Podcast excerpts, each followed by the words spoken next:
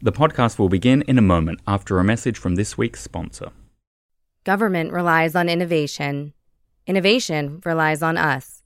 5G enables big ideas, and we enable 5G. It starts with Qualcomm.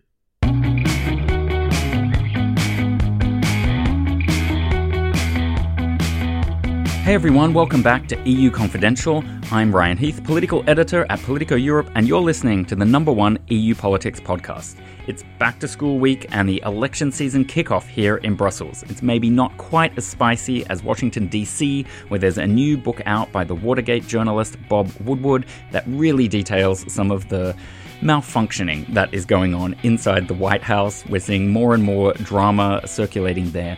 But here in Brussels, it's been all about whether we're going to have a system called the Spitzenkandidat system for selecting the next European Commission president, whether we want a new person who doesn't have experience or we want an old seasoned hand running the European Commission, and all against the backdrop of Jean-Claude Juncker getting ready for his final State of the Union speech. In this week's episode, we talk to Dimitris Avramopoulos, who is the European Commissioner for Migration, but also for citizenship and for home affairs, so he's got a big security angle there. And he tells us what he's going to be proposing around the State of the Union next week, and how he handles the very difficult competing needs of people who say human rights is a core value in the European Union, and then how do you control the borders in a way that ensures that union can stick together and that it doesn't tear itself apart. And then in the panel, we're going to discuss this ongoing saga around how Martin Selmayr became the European Commission Secretary General, and the rather extraordinary report this week of the European Ombudsman, who said that the entire College of Commissioners was guilty of maladministration. First, we talk to Commissioner Avramopoulos. Joining me now on EU Confidential is the European Commissioner for Migration, Citizenship and Home Affairs, Commissioner Avramopoulos. Thanks so much for joining us. The pleasure of mine. So, since it is confidential, it will be between you and me. Absolutely. There is no one listening to this conversation whatsoever, so feel free to be very free in your comments. But what I really wanted to do is dive into this issue of migration, not hit it with the main news headlines, but around all of the questions and the struggles that you have in managing this job, because it's very obviously politically sensitive. And of course, it's something where there needs to be a European solution, but a lot of the operational responsibility, it's in the hands of the member states. So maybe if you can set the context for us a little bit. What are you thinking when you come into the office every day? And how do you cope with all of these overwhelming stories of human tragedy and all the complications of having to manage it? Well, it is not in the hands of member states. It is in the hands of the governments of member states. Governments come and go. The states are there. And the leadership of today should always recall why wise and responsible leaders decades ago made the big decision for their countries to be members of the European family. Now, because of migration, the basic principles of the European project are in danger, because some politicians, they have adopted a methodology based on nationalism and politism and populism, and they undermine directly the European values, ignoring that at the end they will be held accountable in the eyes of their citizens in the future. So, yes, there is a problem. Every day I come to my office, I try to see how do they think and what do they say. But the common denominator, even of the ones who oppose to our policy right now, is that they want better management of our borders, more efficient returns of the ones who are not in need of protection to their countries, and a more efficient policy in general. This is what we are trying to do during the last 3 years. We are not where we were 3 years ago. I still remember the day I crossed the threshold of this building, and I was in confusion and really agonizing with my people how to set up a policy on migration, because European Union was totally unprepared. And so which parts do you think are working? We know the Turkey deal has really reduced the flow of migrants there. But of course, we still have a lot of people who don't seem very willing to take a share of the burden. And you have countries like Italy complaining very loudly, countries like Greece with a big burden, maybe not complaining so loudly, but still clearly with too much of the burden there. So which bits are working and which bits? We have made great progress in better managing our borders. I'm more than happy to say that it was one of my bets from the very beginning to see the creation of the European Borders and Coast Guard that very soon will be transformed with genuine borders police. It's not Frontex as we knew it before. Now they have a very strong mandate, they are beefed up, they are given power and financially supported. And I'm very happy to see that our borders are better managed. Remember what was the situation just 3 years ago. The EU-Turkey statement works, and it worked even during the difficult times of the failed coup d'etat in Turkey. And thanks to that, the numbers have gone down. Just to remind you that in the year 2015, more than 13,000, 14,000 people were crossing the Aegean Sea. Now the number have gone down to 50, 60 persons, so the situation is manageable. We have set up the hotspots. We have been supporting member states financially, politically, and operationally. In the meantime, we have tried, we have done more in our relations with third countries, because finally, this migration phenomenon of our times, it is not an internal problem of Europe. It has taken external dimensions. It has to do with geopolitical instability, with an arc of instability such as from Tunisia to Ukraine. Some member states, some governments, interpret the term solidarity according to their domestic political narrative. 3 years ago, believe me, Ryan, member states were not trusting each other. I was proposing sharing of information and they didn't want to hear about it. But in the wake of all these terrorist attacks, they realized it's very important for European countries to cooperate, because if they had started cooperating from the very beginning, some of these tragic events would have been predicted and prevented. Now we are proceeding towards the European, let's say, a security union, which will be the first step for something more concrete in the future. So I believe that we have delivered a lot. We have to work on Dublin. Dublin does not work. Dublin, because everybody speaks about Dublin. What is Dublin? And yeah, so let's answer that, because a lot of people listening won't be familiar with that sort of terminology. But we're talking about the EU agreement that is related to the global agreement on how you decide if someone is a legitimate asylum seeker or not. Exactly. Dublin, as we knew it, is dead. Now we need a new Dublin. And would you say Geneva Convention is dead as well, that it doesn't work anymore? No, the Geneva Convention is the gold spell in managing refugee issues. And we are all bound by that. We cannot close borders to the ones who want to come to Europe. Yes, they must respect the rules, the laws and the legislation of Europe. This is what we try to do. And the hotspots we had set up on the islands, they do this job and they do it in a perfect way, because right now 95%, maybe in some cases 100% of the ones who are crossing our borders, they're immediately fingerprinted, registered and identified. It's not as uncontrolled as it was in the beginning. Yes, we have problems, in Italy, for instance. But that was very controversial at the beginning, so it's a real change in the system. Remember people complaining very much about the idea that you would fingerprint children, for example. Exactly, but it is the only way to have a controlled and orderly management of migration. Next week I'm going to present a new package that will beef even more up the European Borders and Coast Guard, especially in the field of returns. So member states, especially the frontline member states, feel much better protected with our European policy. I was in Spain during the summer. I try to tell the Italian friends that what we are doing is exactly what they want from us. What about the money side? Because I know one of the complaints of Italy is they say they can't afford it.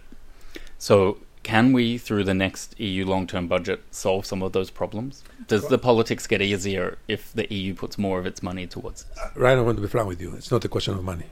It's a question of basic political and moral principles, whether we share the same approach on this issue or we see differently according to what our domestic audience wants to listen.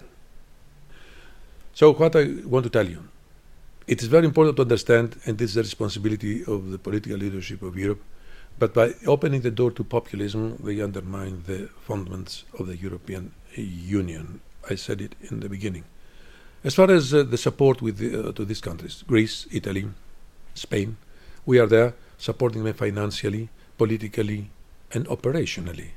And Italy has been, from the very beginning, one of the main beneficiaries of the European policy in addressing migration. The same with Greece. So I don't understand these complaints. I said recently that the ones who are attacking, who are shooting the European Union is like shooting their feet. Because at the end, we are all Europeans. And what is Brussels? You live here.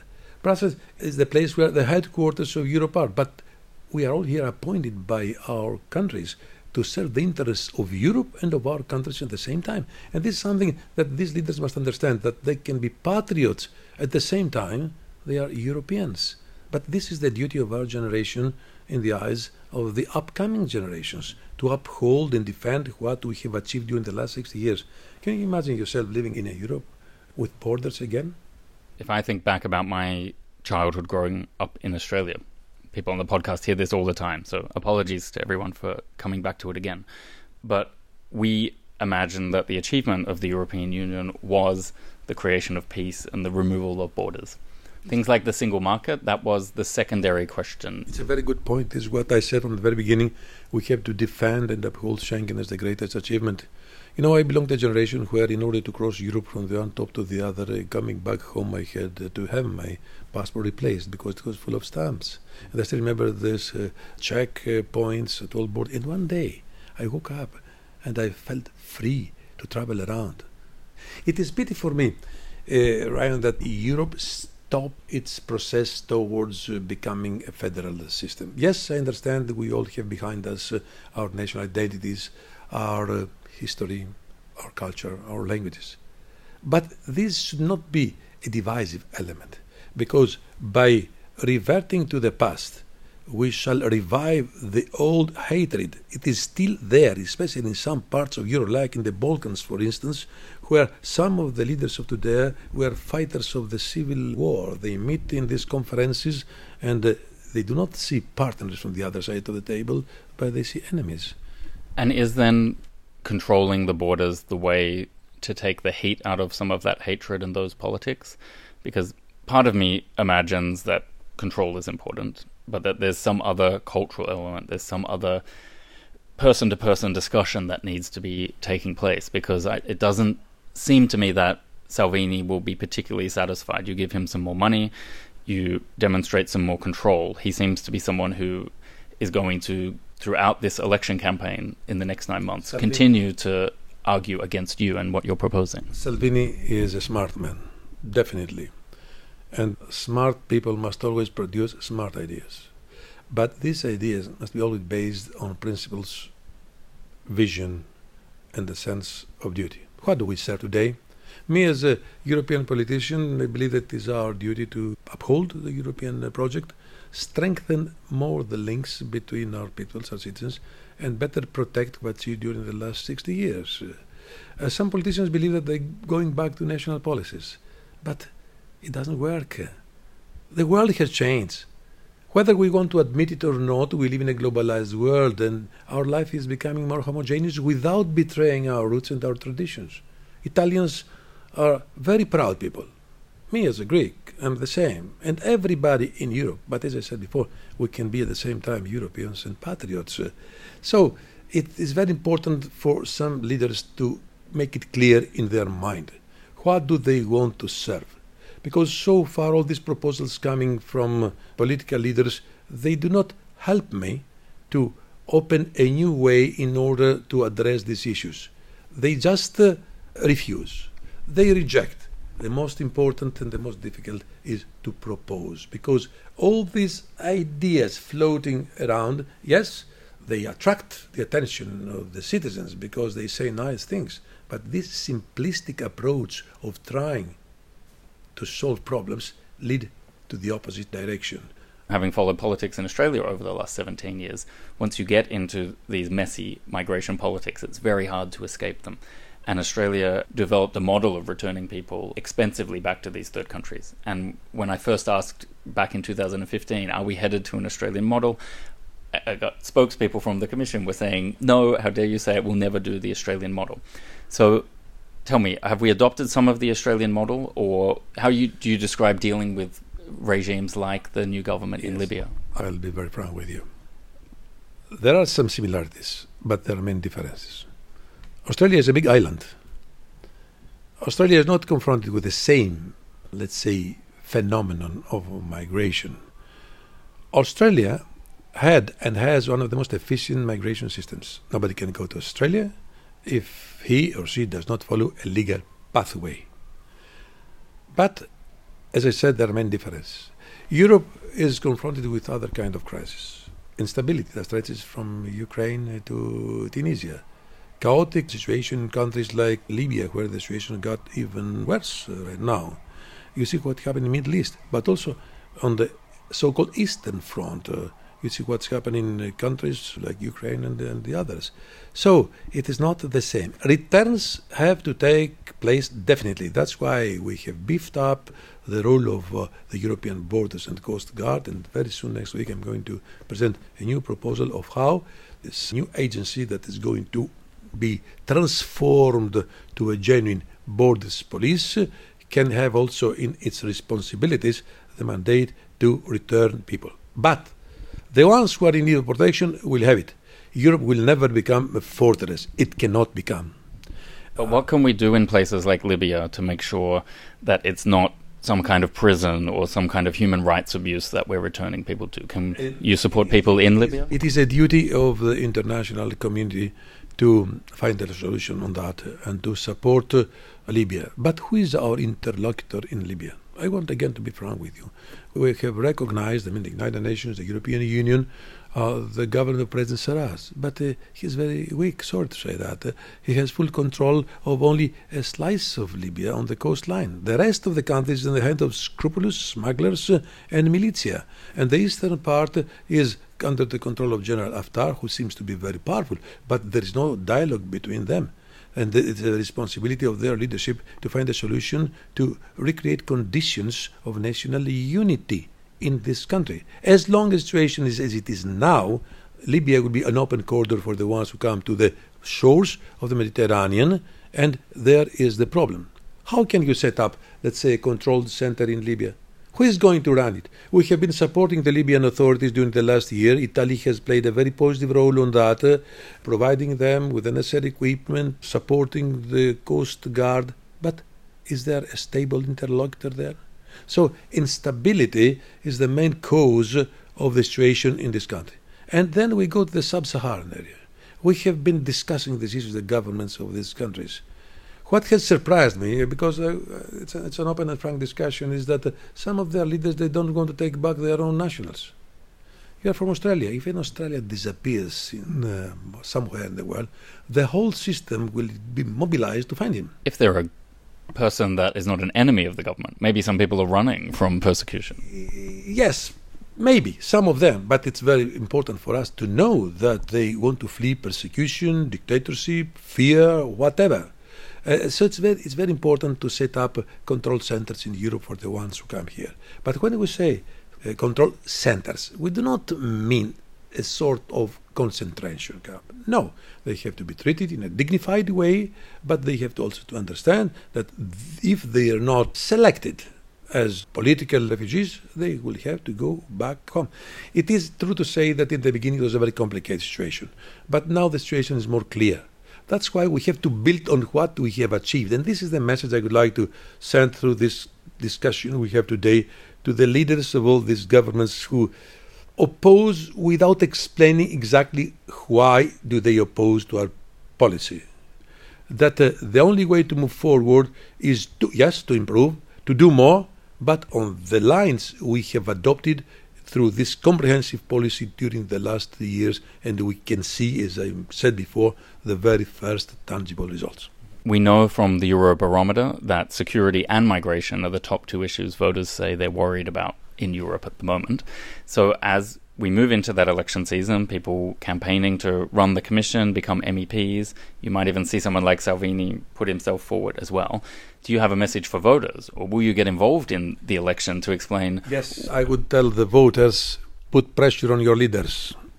The leaders are there to lead, but voters are there to show them the way to follow. So how can it be done practically? This interactive relation between citizens and leaders should be more sincere and more frank.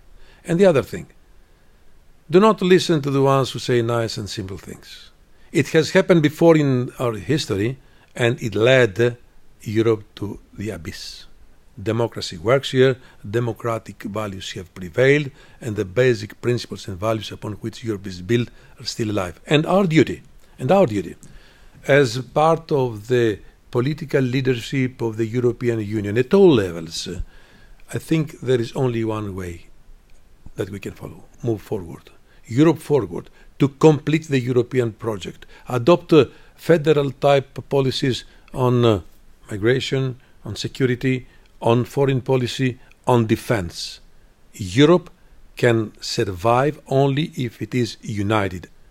Now, Commissioner, you're a political animal with a lot of ideas and a lot of experience. A good political animal. So what are your plans in 2019 as we get into the phase of a new commission and presumably a Greek election as well? We're going to live thrilling moments till the next European elections. As far as I'm concerned, I was lucky to be designated commissioner responsible for security and migration. I could never believe in my life that I would have lived this great experience. But I want to be frank with you, Ryan. My heart and my mind is going back home, is leading back home. I don't know what will be my next steps. Like you see, from the very beginning of my political career, whatever I was doing, it was determined by a code of Talleyrand. Can I say that in French? You can. Je me mets à la disposition des événements. I put myself at the disposal of the events. Because whenever politicians make plan, somewhere God is smiling. Commissioner, thank you so much for joining us. The pleasure of mine to be with you. That was the European Commissioner for Migration, Citizenship and Home Affairs, Commissioner Avramopoulos. And in a moment, we'll hear from our Brussels podcast panel. Government relies on innovation. Innovation relies on us. 5G enables big ideas, and we enable 5G. It starts with Qualcomm. And now it's time to welcome back the Brussels Brains Trust for what promises to be a very meaty discussion today. Sorry, vegans. Hi, Alva. Hi, Ryan. Hi, Lena. Hi, Lena. Hi, Ryan. Hi, Alva. Let's dive into a very familiar topic. It is the topic of Martin Selmayr and his controversial double promotion. I think we have to talk about that because the EU Ombudsman has said that the entire College of Commissioners was guilty on 4 counts of maladministration. Now, these are not criminal charges, but what is significant about it is it's really the first time the entire college has been slammed like that since the entire college had to resign in 1999 over another ethical scandal. And I want to put it out there very briefly. I just found it so strange that we had Commissioner Oettinger in his official reply on behalf of the Commission say that they've got more documents to kind of prove the Commission's side and they'll release them in due course. I'm like, man, due course was when the Ombudsman turned up and raided your office. That's when you should have handed the documents over. And then on stage with me yesterday, he essentially said that he didn't agree with the system, that Juncker should have been allowed to pick Selmayr on his own for that position, and that Selmayr is so detested in so many places that implicitly he wouldn't have got it if they'd done it any other way. I think it is brilliant that we have someone like Emily O'Reilly to look into these kind of things. The European Ombudsman is a great, I suppose, EU institution. And I think she's been very strong on this point, knowing that she probably has the support of the European Parliament, who have also been very, very critical of the way he was appointed. I don't really think anything that the Commission says now can defend the process. It's clear that there was, you know, personal interest in having him appointed to that position, and that there seems to have been strange anomalies around how he was appointed as well. I thought one of the funnier things was that when the Commission came back, one of the lines in the report was that in responding to criticism that they had been defensive, evasive and combative, and they were saying, I don't even know how that could be possible in English or French. But of course they were defensive initially, then evasive, and then combative. So maybe they weren't all of those things at the same time, but it just goes to show that this is absolutely not the way that you deal with accusations of impropriety. It's an interesting moment because we're just around the European elections with a new commission, with lots of external threats to Europe, and everyone is doubting the future of the European project. And this story didn't only take the dimension of European. Most of the media is talking about it. The worldwide is talking about it. So what sort of a legacy this commission is leaving behind, whether from internal matters, transparency procedures that neither the citizens, neither the MEPs, neither even the 32,000 functionaires of the Commission are able to see what is the right procedure. They owe it to their own people, they owe it to the world. And even if he's the most competent man in this position, I believe with this scandal and with this defensive, offensive, untransparent way the Commission is handling it, put him into doubt. And I wonder what will he do after that career-wise. He's marked forever. I do think it's so strange that given his obvious skills and talents that you would shoot yourself in the foot in this way to do it this way. And it just raises so many questions about if this is how you solve this problem, how is it that they go about solving other problems? The meta discussion there is taboos being broken in how politics is conducted in Europe, be that whether you are going to have a German running the commission, be it the potential breaking up of old party alliances or questioning of systems like how the commission president is chosen. So maybe let's sort of segue into that now. We've got people challenging the Spitzenkandidat process. So yes, you have a man, Manfred Weber, who has no executive experience of government whatsoever, who is in the pole position to become the largest party in Europe's candidate for commission president. You have Emmanuel Macron's En Marche movement saying they're not going to support that system at all. And then you have, for the first time, someone like Matteo Salvini, who seems like he could have some broad cross-cutting appeal, some political momentum to set up some anti-EU front. And if all things went well, they could come second or first in the European elections. So maybe let's survey that scene a little bit. Lena, how do you think this election is shaping up? Very interesting moment for Europe. The world is watching what will happen and who are the future candidates and how the Europeans among themselves now into this contradiction of we want to enlarge, we want to have more countries, we want to move forward with the European project, but yet again, we cannot agree among ourselves on the future politics and the future candidate. I don't think that President Macron will be able to have this majority and people behind him at this election. Is the idea that he wants to set up a progressive front. You know, he's not going to join the Liberals, but he wants to arrange some common platform among the parties and conduct the election that way. So as a real pro-EU versus anti-EU. Yes, but the thing is that as well in his own country, he's facing lots of crises. So as well, when you want to be credible and when you want to go outside of your own country and have more majority for you, you need to have your bilan clear and you have succeeded in changing your own internal politics before you just go out and start gathering people around you. I think it's a great time because he started this discussion, he's starting this thinking of the different conversation for the Europeans, but I don't think there will be any time. In some ways, I really like the idea of having a pro-European political front, because I think, it's also my failure and people that are my friends and I know well, who are also pro-European, but we have failed to put together a properly articulated, convincing pro-European argument, even since Brexit. And that, to me, is one of the biggest failures of progressive Europe. And I think that Macron could do something like that. The only thing that's standing in his way, of course, is that this is an election and people need to be voted on. And the people who apparently recently in a story I read, the idea is that you leave behind your political badges and, you fight for Europe. And that's the idea behind this platform. Of course, that's a very hard sell because, the S&D, ALDE, EPP are all going up against each other.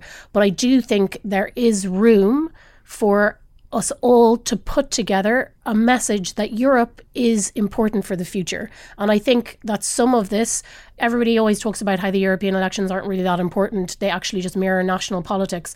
But I think this time around, it will be different because we have more of a conversation around Europe happening since Brexit. And we also have people like Salvini and Orban talking about what they want their vision for Europe to be. So, yeah, I think it's an interesting idea. And I really look forward to seeing how he would be able to bring people together like that. I think where the cynic in me is going to come in here, is that in principle, that's a very attractive idea. But a lot of people will say, well, why does Macron want to do that? It's not just because he believes in these ideas. It's because he didn't organize his own European-wide party in time for any of the funding and registration deadlines. And he's not in the driving seat when it comes to the Spitzenkandidat process, because the EPP is the biggest party. So his best way to have more control over Europe is to do exactly what has been suggested here by keeping everyone away from the existing systems, forcing everyone to drop their existing allegiances, and then unite behind a pro-EU front that he is the obvious charismatic person to lead. So there's a lot of attractive things about that idea, but in a sense there's also a conflict of interest, because it's the thing that gives Emmanuel Macron what he wants, and everyone else will start saying, well, why can't we have what we want? Why have all of the things we built up suddenly not counted?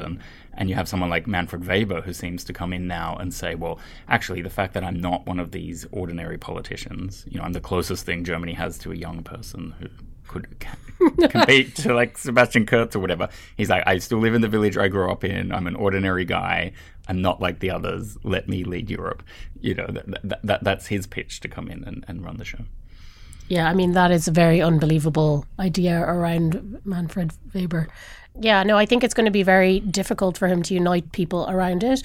But I do think that the other side, Eurosceptics, are much better at coming together to form a narrative around why the EU is a villain, why they are to blame for migration, etc. And there needs to be something. There needs to be a way of coming together to battle against that, because otherwise we are going to lose that battle. Yes, and then we will have somebody like President Weber, very close to Orban and very close to the Austrians, and they understand each other. And let's say he didn't take any questions after his announcement, no? So that would have been really interesting as well, how he perceives democracy in Europe. That gives us a lot to chew over as we head into the State of the Union speech next week. I think that Juncker is going to possibly be between two seats again, where he doesn't really have the power and the authority to use that platform that is being offered to him. And he's not going to get the support of having this in prime time or on TV networks and things like that. So I think we're going to have a muddled through State of the Union next week. But there does promise to be some news around migration, for example, that Commissioner Avramopoulos has just previewed to us. So, Lena, Alva, thank you so much for joining us once again. See you next time. See you next time. Thanks for listening to EU Confidential. If you haven't joined our community yet, you can go to politico.eu/registration, tick the EU Confidential box, and we'll deliver the podcast to you each week and invite you to any podcast-related events. Podcasting is a team effort, so a big thank you to Andrew Gray and Wei Dong Lin.